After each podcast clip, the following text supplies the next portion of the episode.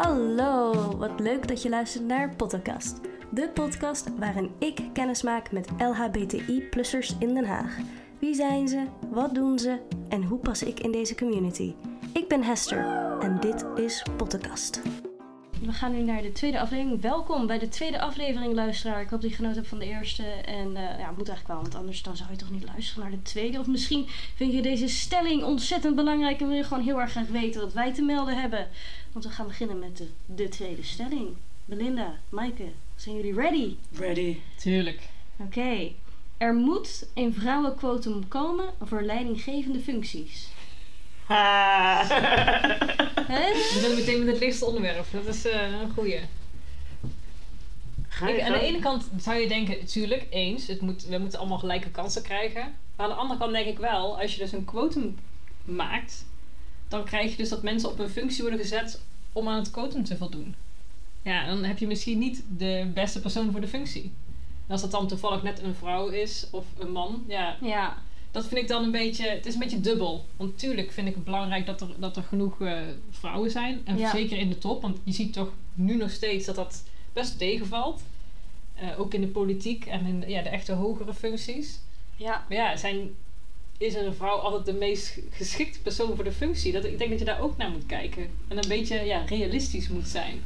Ik denk dat een quotum goed is om te hanteren, maar ook in het verlengde van wat jij zegt. ehm, bij gelijke eh, kwaliteit, zeg maar, bij gelijke kwaliteit moet je dan gewoon dan kiezen voor een vrouw, zeg Ja. maar. Dat zou je wel kunnen doen. Ja. Want dat doen ze ook als het gaat om mensen van kleur bijvoorbeeld. Bij de gemeente Den Haag is dat gewoon het beleid. Ja. Dus hè, bij gelijke geschiktheid kies je de persoon van kleur omdat je gewoon die diversiteit op verschillende plekken in je organisatie belangrijk vindt. En dat als, we, als je het zo inkadert, kan het volgens mij wel. Ja, ja ik, ik vind het lastig, want aan de ene kant, ik denk dan bij mezelf, als ik een functie zou krijgen puur omdat ik een vrouw ben, weet je, ik zou dan heel erg gaan twijfelen, heb ik dit omdat ik het kan, of omdat ze aan die quote moesten komen? Dus dat is vooral dat dan, in, dat, ja, dat brengt Ja. toch een beetje dat je dan onzeker die functie ingaat, of die rol, omdat je dat dan nooit zeker weet. Terwijl als het gewoon eh, is omdat je de beste bent, dan weet je ook zeker van ja, ik sta hier want ik ben de beste. En dat, ja, ik weet niet wat het jou. Dat is minstens als ik gewoon op persoonlijk naar mezelf kijk. Hè? Ja, want dan word je ook gekozen om wie jij bent en niet omdat je dan een vrouw bent. Ja. Ja. En dan. Maar dan ga je er eigenlijk dus per definitie van uit dat ehm, ze niet kijken naar je kwaliteit. En dat is natuurlijk niet zo. Want ehm, voor bepaalde functies zegt ze voorkeur van, voor een persoon van kleur. Ja. Nou, en dan word ik gekozen. En dan ga ik er niet per se vanuit dat ik die kwaliteiten niet heb. Integendeel, ik ga ervan uit dat ik een nieuw perspectief meebreng waar zij naar op zoek zijn. Oh, ja. Dus als je hem omdraait, dan hoeft dat niet per se zo te voelen. Daarnaast, wat is kwaliteit? Want Ja. kwaliteit, eh, ook daar, de he- heteronormativiteit straalt er vanaf. Eh kwalite- kwaliteitsvaardigheden en vooral leiderschapsvaardigheden gaat toch heel vaak over mannelijke vaardigheden. ja.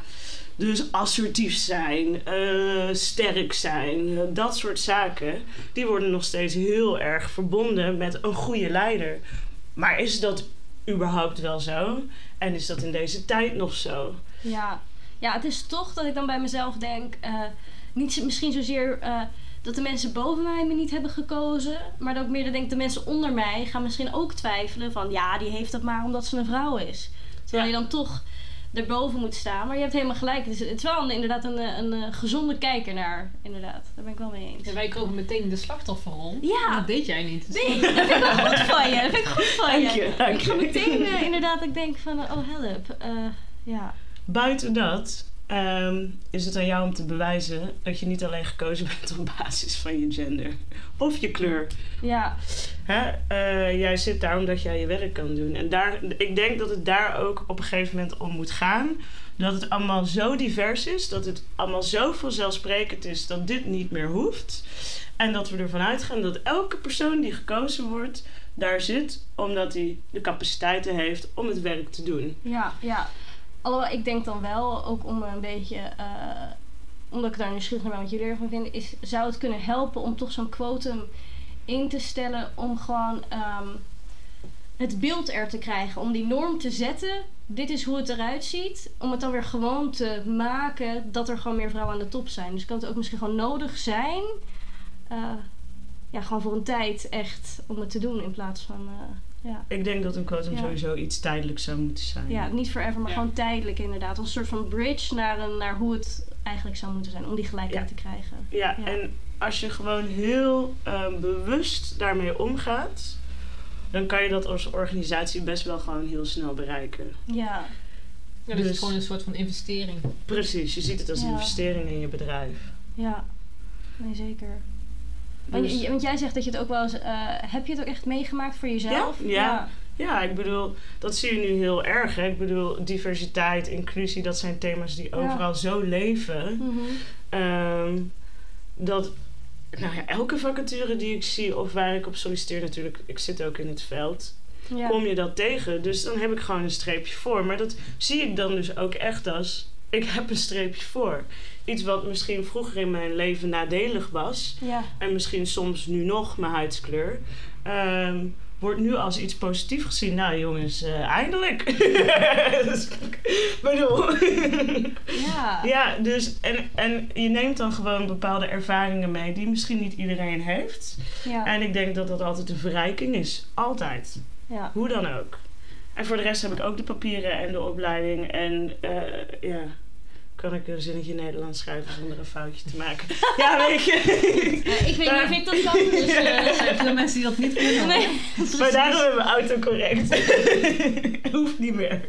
nee, precies. Precies. Wat goed. Dus, eh ja, we zijn het ermee eens. Zijn we het er allemaal mee eens? Ja. Ja, toch wel? Ja. Ja.